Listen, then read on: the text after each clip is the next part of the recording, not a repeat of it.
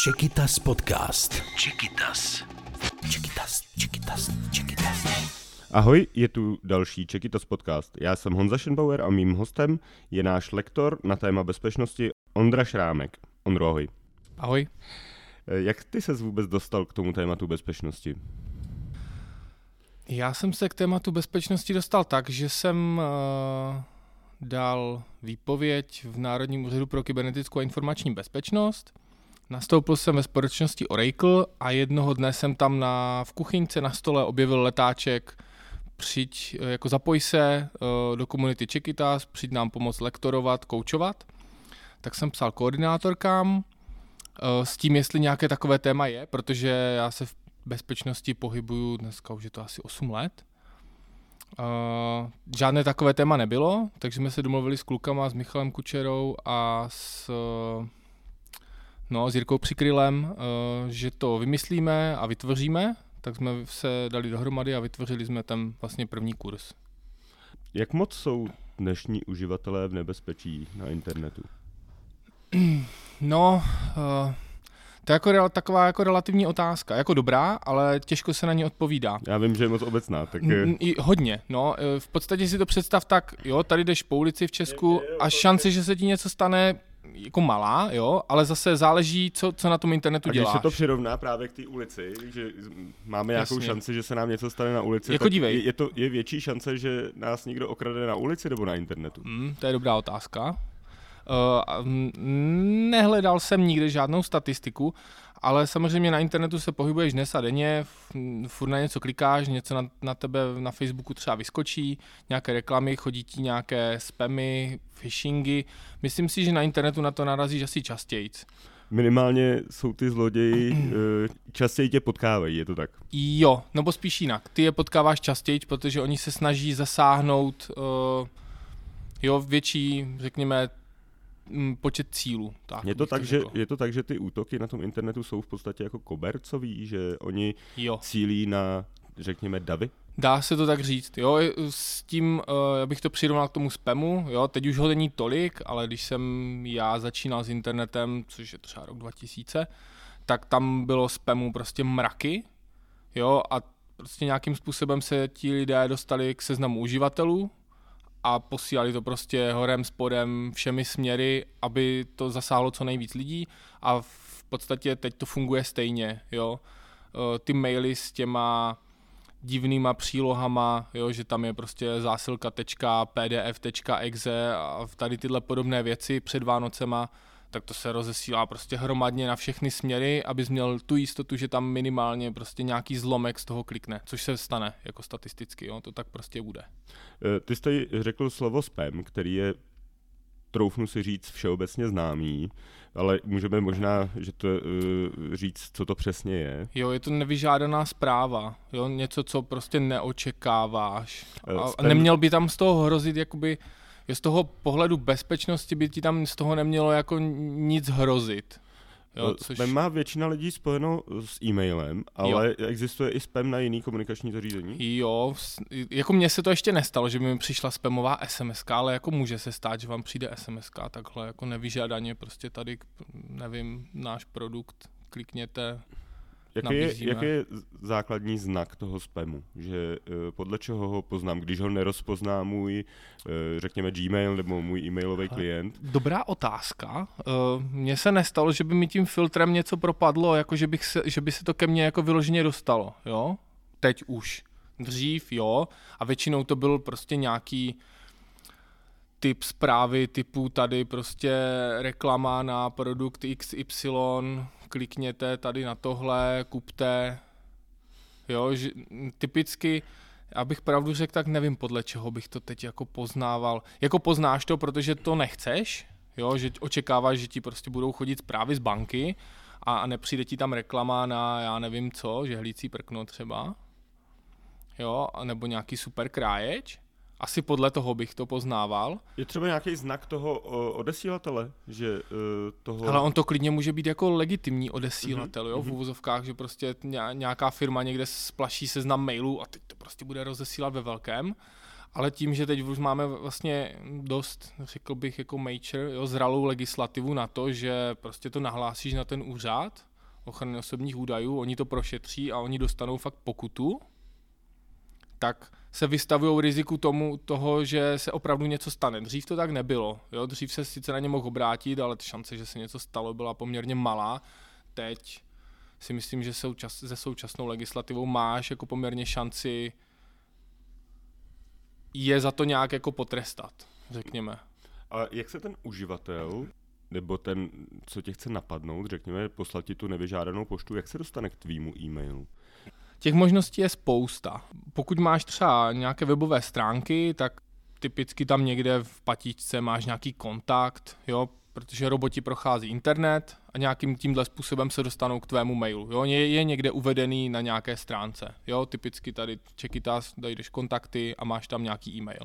Jo, kdyby tam bylo jako vyloženě nějaké jméno, jakože jméno.příjmení@czechitas.cz. A to zase roboti prostě procházejí internetové stránky a sbírají databáze vlastně kontaktů a ty potom prodávají. To je jedna cesta. Druhá cesta, seženeš někde na darknetu nebo někde jinde pastebin a všechny jako jiné možné jako Vares fora a jiné fora, seženeš prostě seznam mailů a na ty můžeš zase začít posílat. Jo, a potom existují určitě nějaké placené databáze. Případně je to takové to, co odklikáváme, souhlasím s tím, že moje informace budou podpřesunuty třetím stranám, tak tohle je důsledek. Tak to jsme naťukli spam, ale já jsem si teďka na začátek připravil trochu seznam pojmů, protože ne každému to může být úplně jasný. První, co se používá, je třeba hacking. Co to znamená?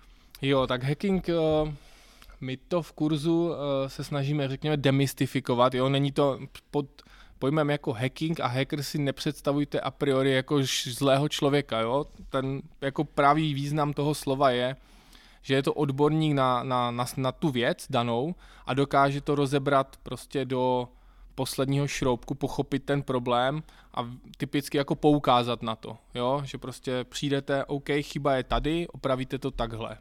Jo, není... Hacker z podstaty není zlý. Jo, hacker z podstaty jako není zlý, to je... To se prostě stalo nějakým jako příčiněním, si myslím, médií spíš. To je jo, ale, typický. Ale ten jako původní význam je člověk, prostě odborník, který jako dokáže identifikovat problém, poukáže na něj a snaží se jako napravit ten problém. Jo. A média to spojují spíš s tím, že to jsou ty lidé, negativní... kteří se snaží dostat dovnitř nějakého systému a rozebrat ho zevnitř. Přesně tak. Jako správně by to měl být black hat, jo, černý klobouk v češtině. A to jsou lidi, kteří to dělají prostě vyloženě za účelem nějakého jako zisku, slávy a jiných jako důvodů. Mm-hmm. Potom mám připraven pojem phishing. S phishingem to je asi, řekněme, nejčastější věc, jo, přesně, s kterou se setkáš, nebo můžou posluchači setkat. Je to typ útoku, když se z vás útočník snaží vylákat nějaké pro něj zajímavé údaje. Jo, může to být číslo vaší karty, může to být vaše heslo, může to být, já nevím, token, když se přihlašujete třeba do bankovnictví nebo do nějakého jiného přihlášení. Jo, jakékoliv údaje, které jemu potom poslouží nějakým způsobem. Dá se to spojit spam a phishing? Je to... Asi, jako... Takhle, většinou se to nedělá. Já se koukám do spamu a přicházejí mi takový ty e-maily. Jo, ono je možné, že ti tam jakoby spadne ten phishing do toho spamu, protože to je jakoby nevyžádaná pošta.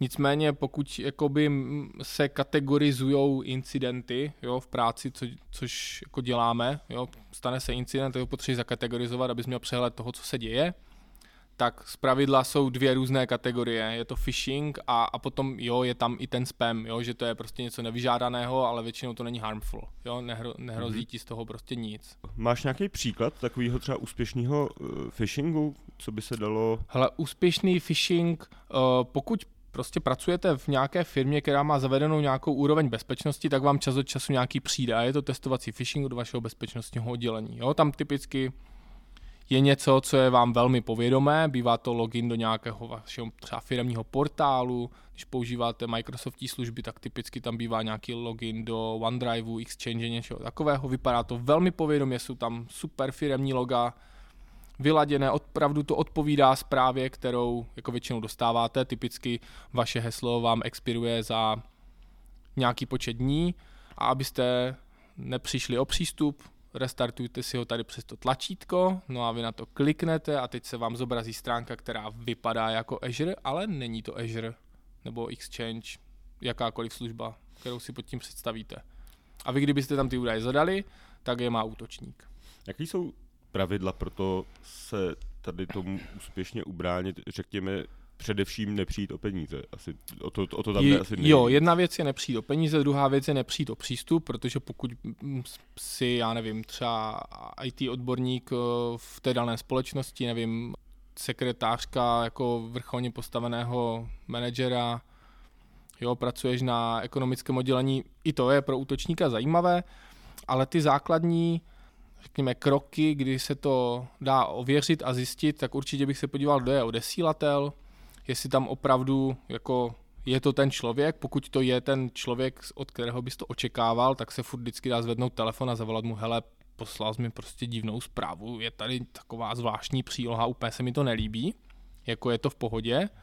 Když vám to ten člověk odkýve, tak víte, že to asi dává smysl. Potom jsou tam takové jako drobné niance, kam vede ten odkaz z toho mailu, jo, vždycky se dá najet na to tlačítko a zpravidla někde dole na liště vidíte, kam to vede. Jo, zase, pokud to vede někam úplně jako jinam, než jsou vaše firemní stránky, tak je to jako super divné.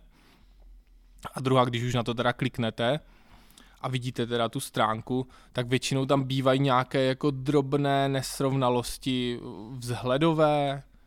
Zase v té adrese uvidíte tu adresu celou, jo. Úplně bych to nerozklikával na mailu, takovéhle neznámé na telefonu, takovéhle neznámé e-maily, protože telefon vám tu adresu zkrátí jenom na tu poslední doménu a pokud se to hostuje někde v cloudu, tak uvidíte třeba jenom Microsoft v horším případě. Jo, neuvidíte to předtím, takže to, že to má někdo ve svém Azure, ještě neznamená, že to je legitimní. Typicky to třeba nemusí mít certifikát, nemusí to mít validní certifikát, může tam být nějaký překlep, jo, jsou to takové jako drobné detaily, ale troufám si tvrdit, že pokud to nebude něco úplně super nového a extra cíleného na vás, tak by vám měl pomoct prohlížeč, který zpravidla vám řekne, hele, tahle stránka je škodlivá, a nebo když nevíte, tak se vždycky můžete zeptat vašeho IT oddělení, které by vám mělo pomoct. A zlepšují se ty triky těch lidí, kteří se snaží z nás vylákat tím způsobem peníze? Jo, za tu dobu, jestli co se tomu věnuju. Jestli to fakt už je na úrovni těch stránek, že už to vypadá opravdu jako ta služba, za kterou se to vydává. Ale já se věnuju bezpečnosti od roku 2013 a za tu dobu se to posunulo hrozně moc. Jo, pamatuju si dobu, kdy tam byla špatná čeština, vůbec to prostě nedávalo smysl, jo, takže na první dobrou řekl prostě fuj, jo, smazat. Ale už se dopracovali, ten překlad je jako slušný, opravdu to jako vypadá jako ty stránky, jo, takže už to i kopírujou správně. Tím, že vlastně je možnost získat certifikát na webové stránky zdarma od Let's Encrypt třeba, tak se zase posunuli o nějaký level dál. Tím, že se domény dají registrovat, nebo respektive můžeš tam použít UTF-8, to znamená všechny možné znaky, které si jako vymyslíš, takže tam jako vzniknou fakt prostě doména, která vypadá jako Facebook, ale ten znak vlastně není L, ale něco jiného. Jo, takže využívají ty možnosti, je to lepší a lepší, nicméně pořád jsou tam nějaké jako mechanismy, které prostě nedokážou obejít, prostě Facebook je na facebook.com a nikde jinde. Jo, pokud se nestane nic nepředvídatelného, takže se to dá vždycky jako poznat. Využívají taky třeba stránek bank k tomu phishingu? Stránek bank jako ne, že, ale jako většinou ten slyšel scénář... Slyšel jsem o tom, že to vypadalo jako, že se hlásí do internetového bankovnictví. Většinou tak... totiž ten scénář vypadá tak, že se napadne nějaká stránka, která je špatně zabezpečená. Nevím, u nás jsem se s tím setkal vždycky, když to byly nějaké stránky v Latinské Americe, Brazílii a tak. Nějaký špatně zabezpečený e-shop. Oni v podstatě udělali kopii těch stránek banky a umístili je na tom e-shopu v té Brazílii. A ten odkaz od tebe potom vedl do té Brazílie, takže si připadali, jo, vypadá to jako stránky ČSOB třeba. A viděl jsi, jakože oni vypadali dost podobně, ale ta adresa prostě neseděla. Jo, takže prostě napíšeš providerovi do Brazílie, hele, hostujete tam něco špatného, napíšeš majiteli stránky, hele, máš tam něco špatného, napíšeš do ČSOB, hele, objevili jsme tohle, už pracujeme na tom, aby se to zrušilo, všichni napíšou, super, už jsme to smazali a je to dobrý, jo, ale je to prostě část toho, no. Potom jsem si připravil pojmy jako malware a ransomware. Tak ransomware je, řekněme, speciální případ toho malwareu. Je to software, pomocí kterého útočník zašifruje tvoje data, nebo respektive tě nějakým způsobem znepřístupní a vyžaduje po tobě výkupné. V poslední době velmi rozšířený. No a malware je obecné označení nějakého škodlivého softwaru a může to být v podstatě jako cokoliv. Ještě jednou můžeš přiblížit to, že příklad toho, že ti zablokují to zařízení a pak po tobě chtějí výkupné? Jo, no funguje to většinou tak, že dostaneš nějaký třeba Excelový soubor, on má v sobě makra, ty ho otevřeš a ono ti to tam, objeví se ti tam obrázek. Aby to správně fungovalo, musíte povolit makra. Jo, typicky se ten soubor jmenuje nějak jako platy managementu 2022 třeba v aktuálním případě. Jo, něco, co ti prostě donutí to otevřít, nebo ty to budeš chtít otevřít. Ty teda povolíš ty makra a tam na pozadí se stane spousta věcí, které ty samozřejmě nevidíš. Jo, stáhne se nějaký soubor, ten se nějakým způsobem dostane do paměti, tam se usídlí a začne ti potichu šifrovat tvoje data. Typicky jsou to nějaké jako dokumenty, obrázky a nějaké další jako pro tebe důležité soubory a na konci celého toho procesu se ti někde zobrazí buď na ploše, nebo se tam objeví nějaký soubor, readme a nějaké další znaky, kde bude napsané, hele, zašifroval jsem ti tvoje data, tady je bitcoinová peněženka, pošli tam tolik a tolik do, nevím, 40-72 hodin, jinak cena bude tolik a tolik. Předpokládám, člověk to udělat nemá, nemá platit za to a dost častý jsou i ty případy, že ti říkají, že mají na tebe třeba nějaké jako intimní záležitosti a tak? Je to tak? Jo, to bych sem teď úplně nepletl, protože to jako primárně není úplně jako součástí toho útoku, ale může se to stát. Jo, součástí těch ransomware útoků v dnešní době je i to, že ti nějaké data vezmou, aby tě mohli vydírat ještě jako jinak. Jo, mají na tebe prostě další páku. Takže ty budeš chtít zaplatit, aby ty data nezveřejnila ten ransomware gang. Obecně se doporučuje neplatit, nicméně ta otázka není úplně černobílá. Můžou být chvíle, kdy prostě není jiné cesty, jo, typicky nezálohuješ. Může se stát, že prostě tu zálohu nedokážeš obnovit, někde se prostě stala chyba a ty data fakt potřebuješ, jo. Úplně si to nedokážu představit jako soukromé osobě, jo, možná já nevím, fotky a někomu to bude stát za to, jo. Že bude chtít opravdu ty fotky jako získat zpátky, ale ve firmě typicky je to nějaké jako důležité vlastnictví, know-how, o které prostě nesmíš přijít a když ti prostě útočník smazal úplně všechno a nemáš nic a nezálohuješ, tak tvoje jediná cesta, jak může tvůj biznis žít dál, je prostě zaplatit. A oni ti ty data potom opravdu dají? To je druhá věc, takže s takovým existuje jako několik variant. Oni ti pošlou dešifrovací klíč, kterým ty si to dešifruješ, případně smažou ty data u sebe a nezveřejní je. Jo? Typicky nějaké zákaznické data, aby na tebe měli správnou páku, tak v dnešní době GDPR a všech těch jako ostatních nařízení, když ti ransomware gang jako vyhrožuje tím, hele, my máme vaše zákaznické data a jsou tam prostě kreditní karty a jsou tam jména a jsou tam adresy a další věci a my to zveřejníme, když nám nezaplatíte tady prostě několik bitcoinů. A dají ti to, jo, abych ti odpověděl, dají ti to, protože jim na tom stojí biznis. Posloucháte Czechitas podcast dnes s odborníkem na bezpečnost na internetu Ondrou Šrámkem. Czechitas podcast. Czechitas. Tady ještě nezazněl pojem blackmailing. Když to porovnáme se spamem, co je za rozdíl?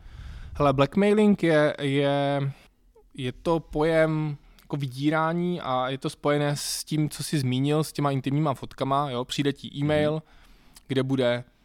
Máme přístup k tvému počítači, tam zpravidla bývá.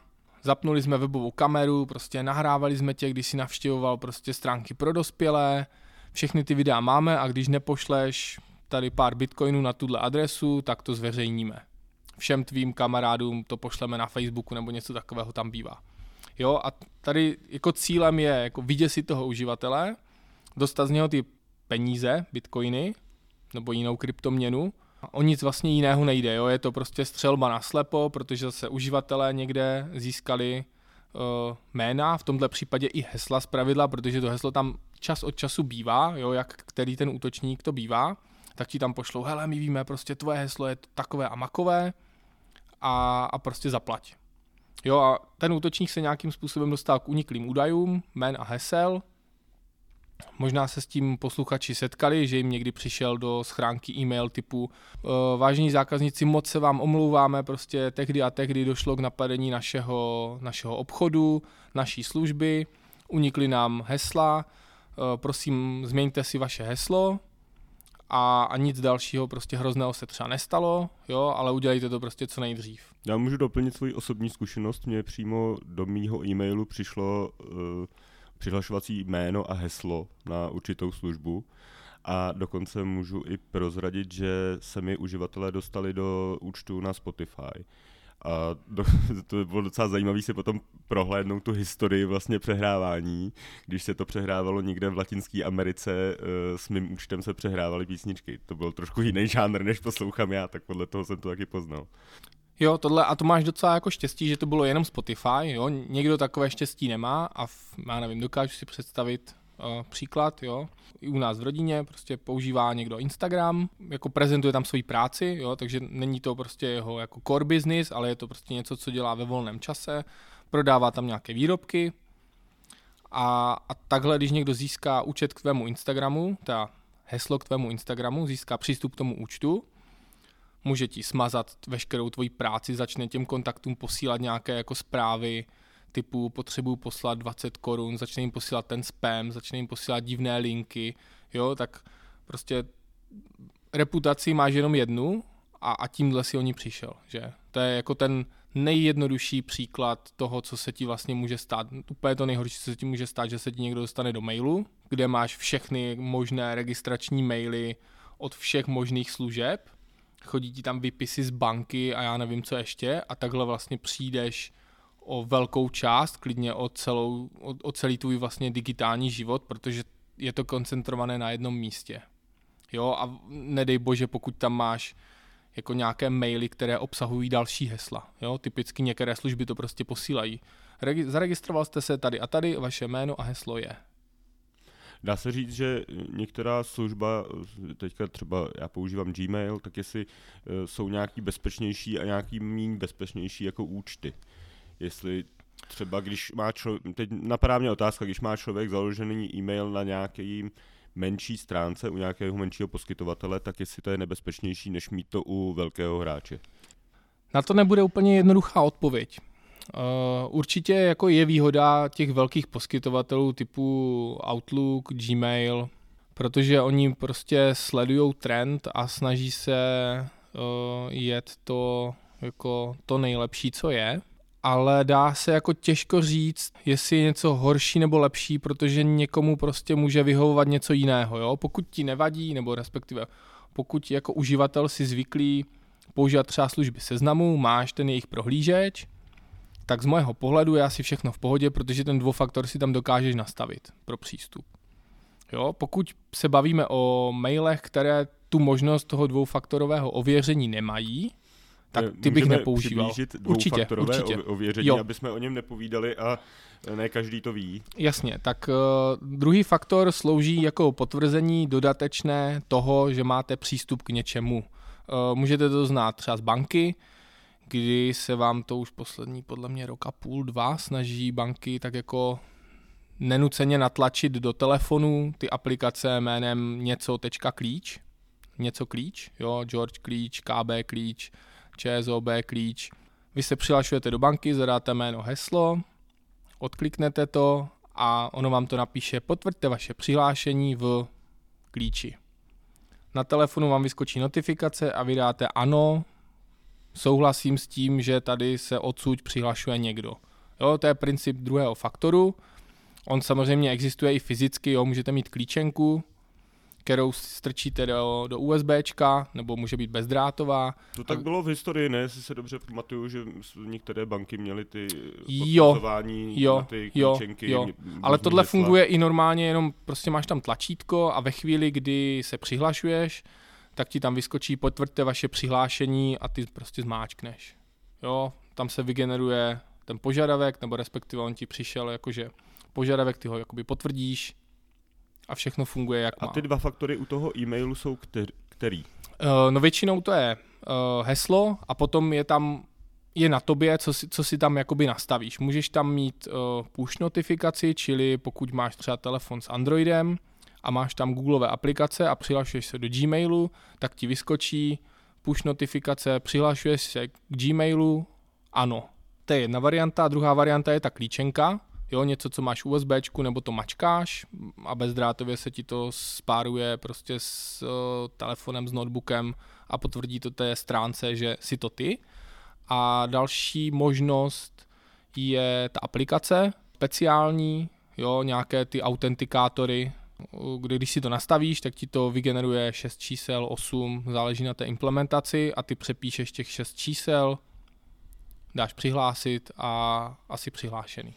Je nebezpečný být jakoby trvale přihlášen? Protože spousta těch Instagram, Facebook, Gmail, všechny tyhle služby v podstatě jsem trvale přihlášen a jednou za čas mě to vyzve k tomu zadání toho hesla. Asi záleží na úrovni tvé paranoji, bych řekl. Jo, pokud si jistý, že k tvému počítači nemá nikdo jiný přístup, prostě nikdo se tam jako nedostane, tak bych to úplně neřešil.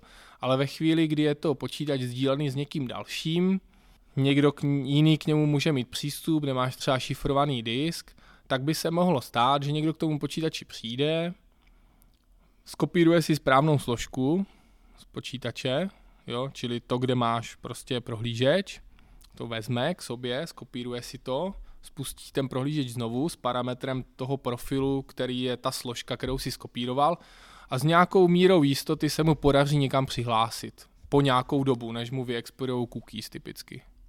Jo, nebo ty si všimneš, hele, prostě tady se přihlašuje někdo úplně odjinud. Jo, to je taky dobré sledovat, u většiny služeb vám buď chodí notifikace, hele, přihlašuje se někdo tady z téhle divné lokace, si to ty, ano, ne, anebo vám jenom chodí prostě mailem, přihlásil ses odsuď, anebo se můžete podívat někde v nastavení, jo, aktivní přihlášení, a když vidíte nějakou prostě jinou zemi, úplně jiné místo v republice, kde jste ani v životě nebyli, tak je to napováženou. Takže to trvalé přihlášení samo o sobě jako hrozbou není, pakliže to využívám čistě na svým osobním počítači a třeba tam mám právě taky nějaké ověření, jestli vůbec to jsem já, třeba přes otisk prstu. Jo, pokud to máš jako řekněme pod kontrolou a věříš tomu, tak bych s tom neviděl úplně takovou jako tragédii. Jak zjistím, jestli moje účty byly napadeny? Asi nejlepší jako startovní krok je podívat se na službu haveibeenpwned.com, kterou provozuje Troy Hunt, a tam je velké pole vyhledávací, tam se dá zadat váš e-mail a pokud vám to zezelená, tak jste v pohodě a váš e-mail by neměl být v žádném úniku dat. Ve chvíli, kdy vám to zčervená... Musím přiznat, že mě to zčervenalo. No, to se stává každému, já tam taky mám pár hitů. Tak je dobré se podívat na to, jaké tam jsou služby. Není třeba panikařit na začátek? Jo, úplně bych jako nepanikařil. Ona jako panika z pohledu bezpečnosti nikdy není dobrá, protože uděláte většinou potom nějakou blbost. Zbytečně jako zbrkle. Je dobré se podívat na to, které jsou to služby, kdy se to stalo. Je dobré se podívat, co uniklo. Jo, typicky jsou tam data typu e-mail, jméno, heslo, jakým hashem to heslo bylo zahashované, nebudu používat šifrované, zahashované. Jo, takže máte nějakou... A pak je dobré se někoho zeptat, kdo tomu fakt rozumí. Jo, třeba napište nám, pokud půjdete na kurz, tak se klidně zeptejte na kurzu. Protože pokud je to hash, řekněme, modernějšího data a stalo se to později, tak šance, že někdo z toho vyláme to heslo, je fakt malá. Pokud se stane prostě něco takového, jako že tam jsou hashe MD5 nebo něco horšího, co se dá strojově rozlámat poměrně rychle, tak bych se jako velmi obával a rychle to heslo měnil všude, kde se to stalo. Jo? Samozřejmě neříkám, že to heslo nemáte změnit, určitě. Jo? Pokud si pamatujete, co tam bylo za heslo, tak změnit všude, kde ho používáte a ještě se bedlivě teda podívat, jestli tam někdo nebyl přihlášený.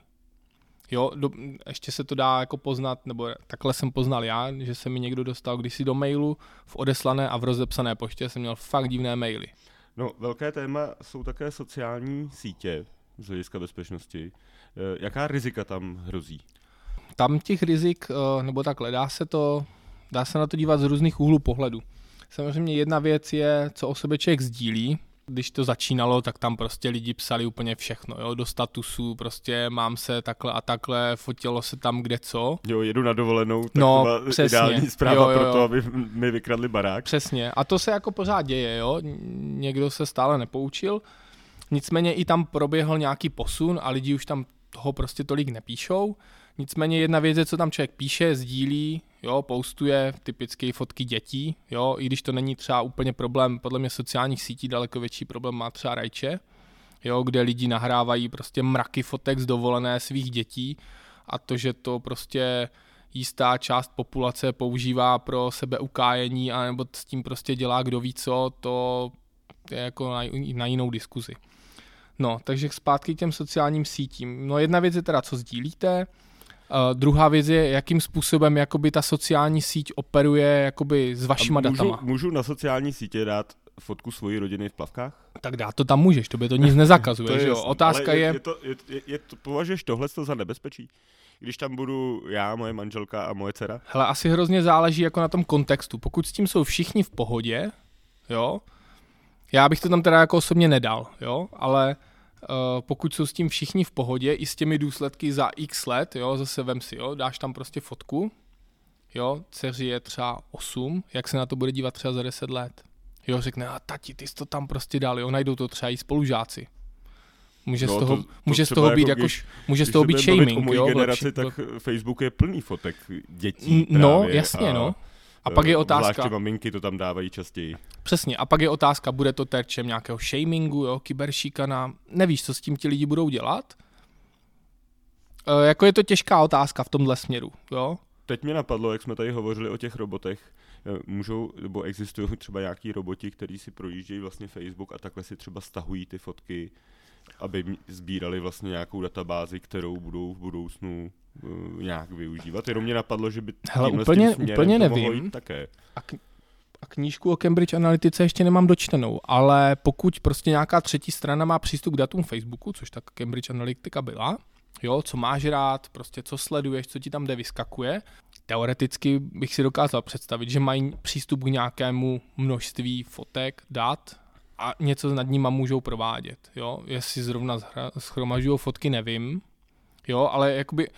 Problém těch sociálních sítí je, že dokážou prostě nějakým způsobem tvarovat to mínění. Jo? Dobrý prostě příklad je Cambridge Analytica, protože tam prostě na základě toho, že máš přístup k datům o obrovském množství lidí a dokážeš nějakým způsobem měnit to jejich mínění.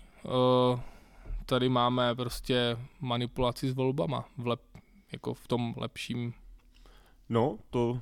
se dostáváme k tomu tématu, co o nás všechno shromažďují ty sociální sítě. Jaký všechny data? Ví se to obecně? Viděl jsem Social Dilemma, viděl jsem tyhle ty filmy, které nevím, jestli jsou úplně pravdivý. Jo, jsou... Jako určitě je to jedna z věcí, které jako my na kurzu doporučujeme, pokud toho člověka zajímá. Určitě jako je dobrý ten Social Dilemma, The Great Hack, je v podstatě cokoliv o Cambridge Analytice vám dá do toho dobrý vhled. A je to založené na nějakých datech. Jo, to jsou lidi, není to vymyšlený. Ne, to jsou lidi vyloženě, kteří jako pracovali ve Facebooku, nebo v těch velkých korporacích, upozorňovali na ty problémy a šli s nima ven, protože už jim prostě nebylo jako dobře z toho, co se s tím děje, protože na ten problém prostě upozorňujou a někde prostě funguje, řekněme, kontrola toho obsahu dobře, někde se to prostě ignoruje, někde se dokáže, nebo někdo dokáže manipulovat, řekněme, s tím míněním tak, aby se mu to hodilo. Jo, je to jako velké a složité téma. Jak nakládají ty sociální sítě s těma našima datama? využívají ve svůj prospěch, anebo se snaží tyhle ty data i prodávat dalším stranám a můžou to udělat? Nejenom sociální sítě, samozřejmě, že jo, cokoliv je zadarmo na internetu je vykoupené tím, že veškeré data o tom, co se děje, jdou dál třetím stranám, nebo ne, nemusí nutně jít třetím stranám, ale ta služba je prostě používá proto, aby na vás dokázala líp cílit reklamu, líp cílit jako prodej v podstatě čehokoliv, nebo nějakým způsobem profitovat z toho, že tam jako koexistujete. Takže nic není zadarmo, je to vždycky zadarmo. Jasně, nic není zadarmo. A tím, že je to v podstatě jako hrozně provázané, Facebook je v podstatě všude, tak dokážeš prostě identifikovat, jako fakt na člověka dokázali identifikovat, podle mě to byl nějaký nákup, jo? Že to prostě z Amazonu to úplně jako protrasovali skrz na skrz. Jo? Pokud máš prostě dostatek těch dat, výpočetní síly a schopných jako lidí, tak dokážeš vytrasovat úplně podle mě cokoliv. Existuje z hlediska tohohle z toho nějaká regulace, nebo jenom já bych tě teďka asi nešel bych dopodrobná do nějaký právničiny, ale spíš jestli, zaprvé jestli nějak dneska ty sociální sítě regulovaný jsou a za druhé, jestli se třeba připravuje i, protože o tom slýcháváme v médiích, že se třeba připravuje nějak, že se přitvrdí s tou regulací. Jako určitě je tady, jako v Evropě je něco, co určitě lidi budou znát pod zkratkou GDPR, kde máš jako spoustu práv, ať už jako na výmaz, nebo na to vědět vlastně, co o tobě všichni jako mají, jaké ty vlastně aplikace kam přistupujou, což byl nějaký jako dopad tady tohodle. Na Facebooku se to dalo vidět, že jo? Že která aplikace má přístup k jakým datům, co o tobě může číst. Jo, dá se to v podstatě ten posun k zaměření na nějaký jako přístup k datům se dá vidět i v telefonech, kdy vám telefon říká, hele, jako tahle aplikace čte a potřebuje tyhle práva a čte tyhle data a odesílá je dál, jo? Což před nějakou dobou taková jako, nevím, pseudokauza Signal versus WhatsApp, jo, a iMessage, která aplikace co jakoby čte a posílá dál, jo, kde někde je v podstatě skoro nic a WhatsApp o vás prostě sdílel úplně jako všechno podle mě. Z hlediska té bezpečnosti setkáváme se také s tím, že třeba na sociálních sítích, kde je to plné anonymity, řekněme, tak, že se tam můžeme setkat s nějakým útokem, nebo řekněme napadením, nebo vyhrožováním. Stává se to? Otázka první a otázka druhá, jak se proti tomu bránit? V poslední době se to bohužel stává velmi často. I se s tím můžete setkat v médiích, kdy jako přes sociální sítě a různé komentáře je jako lidem vyhrožováno dost jako nepěkně. Potěšující na tom je, že se orgány činné v trestním řízení tomu i věnují, takže už za to začínají padat první tresty a pokud vím, tak se nějaká legislativa na to chystá. Takže určitě není jako záhodno si myslet, že na mě nikdo nepřijde, to tak jako rozhodně není. Jak se tomu bránit? No, jako v zásadě se tomu neubráníte, pokud někde prostě dáte svůj názor, tak musíte být připraveni na to, že se může ozvat řekněme nějaká zpětná vazba. Mm-hmm. To je stejný jako na ulici. Jasně, tak ale... se taky neubráním, může mě někdo bude nadávat, protože špatně přecházím. Ale většinou to nebude jakoby tak vyhrocené, jo? Že na tom internetu si člověk myslí, jo, teď na mě prostě nikdo nevidí, protože sedíš doma v obýváku, nemáš tam prostě nikoho, tak mu tam prostě pošleš jako ty nejhorší nadávky. A pak se je prostě... to tak, že ty lidi v tom virtuálním prostoru jsou agresivnější? Myslím si, že jo, já teda jako tomu úplně nerozumím, ale jakoby tomu vědeckému jako backgroundu tomuhle, ale jako myslím si, že jo, že ta anonymita, nebo ta domnělá anonymita tam jakoby tvoří tohle. No a jak se tomu bránit? No, určitě si to nenechávejte pro sebe, že se vám něco takového děje. Pokud tam jde o život váš, vaší rodiny, blízkých, tak určitě kontaktujte policii, oni si s tím poradí velmi dobře. Určitě je dobré udělat nějaký záznam, takže pořídit si screenshot té konverzace typicky, abyste měli nějaký hmatatelný důkaz, že se to stalo, kdyby to někdo chtěl třeba smazat. A potom není od věci kontaktovat poskytovatele té platformy, ať už je to sociální síť, cokoliv jiného, nějaké diskuzní fórum, aby si to s tím člověkem vyřídili, jo. Oni mu můžou dát ban, nějakým způsobem ho zablokovat, ale vždycky je dobré jako se někomu svěřit, někam to nahlásit a určitě jako pořídit nějaké důkazy, protože to je potom to jediné, co máte vlastně v ruce. A jak je v tomhle ohledu úspěšná ta policie s tím dohledáním toho viníka? Když já si myslím, že docela dost. Protože se pohybujeme ve virtuálním prostoru, člověku to přijde, že je nedohledatelný. No minimálně na těch sociálních sítích jako ta úspěšnost je, pokud vím, tak docela jako vysoká. To znamená, že jako skutečně, když mi tam někdo to, tak oni ho dohledají, protože já nevím, jak právě funguje, jak je to s odborníky na tuhle, na obecně na bezpečnost jako ve státních orgánech. Tady je důležité jakoby to, jak ti pomůže ta třetí strana, čili pokud jako Facebook kooperuje, jakože kooperuje, jo, příklad Facebooku, tak oni prostě pošlou žádost, hele, potřebujeme vědět, kdo je tohle, no a oni jim prostě poradí, kdo to je. Minimálně nějakým způsobem je navedou. Jo, není to jako když hledáš prostě útočníka, který tady vyhackoval banku, jo, tam prostě najít jako opravdu toho člověka, který sedí někde, je jako znatelně těžší, pokud za sebou vyloženě nenechá něco úplně očividného, jo, pokud je to prostě nějaký jako gang, který to dělá po celém světě, tak většinou se to třeba povede po nějakém jako sáhodlouhém pátrání, zapojení všech možných jako třípísmených agentur a Europolu a všech ostatních, jo, tak se povede rozkrýt, hele, patřilo to prostě tomuhle, nebo udělal to ten a ten gang a po nějaké době vidíš ve zprávách, hele, zatkli prostě tady ten gang na Ukrajině a byli to prostě tady tři prostě kluci, kteří tam jezdili v nějakém jako sportáku. Chtěl jsem se zeptat na otázku, jestli teda člověk zanechává na těch sociálních sítích po sobě jako výraznější stopy, že potom vlastně je dohledatelný, aby v podstatě mi jde o to, aby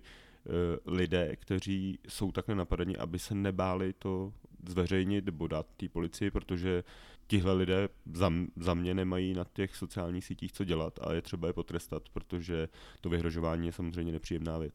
Jako stopu určitě necháš, že jo, tak prostě všechno někde, cokoliv na internetu uděláš, tak někde ta stopa vždycky zůstane, jo, je to, řekněme, část jako mojí práce, i když ne vyloženě na těch sociálních sítích, jo, ale ve chvíli prostě, když se otevřeš počítač, zapneš internet, tak už někde prostě zůstala stopa, že si zapl počítač, přihlásil ses na internet, přihlásíš se na nějakou webovou stránku, zase si tam prostě po sobě něco nechal, navštívil si nějaký odkaz, jo, všechno za sebou nechá nějaké drobečky, řekněme, a potom je to otázka nějaké, řekněme, forenzní analýzy, v tomhle případě, o kterém mluvím já, toho podívat se, stalo se tohle a dohromady to dává obrázek té cesty, co udělal útočník. Na těch sociálních sítích samozřejmě je to otázka toho, jak do toho vidí ten administrátor, který na to má nějaké svoje nástroje.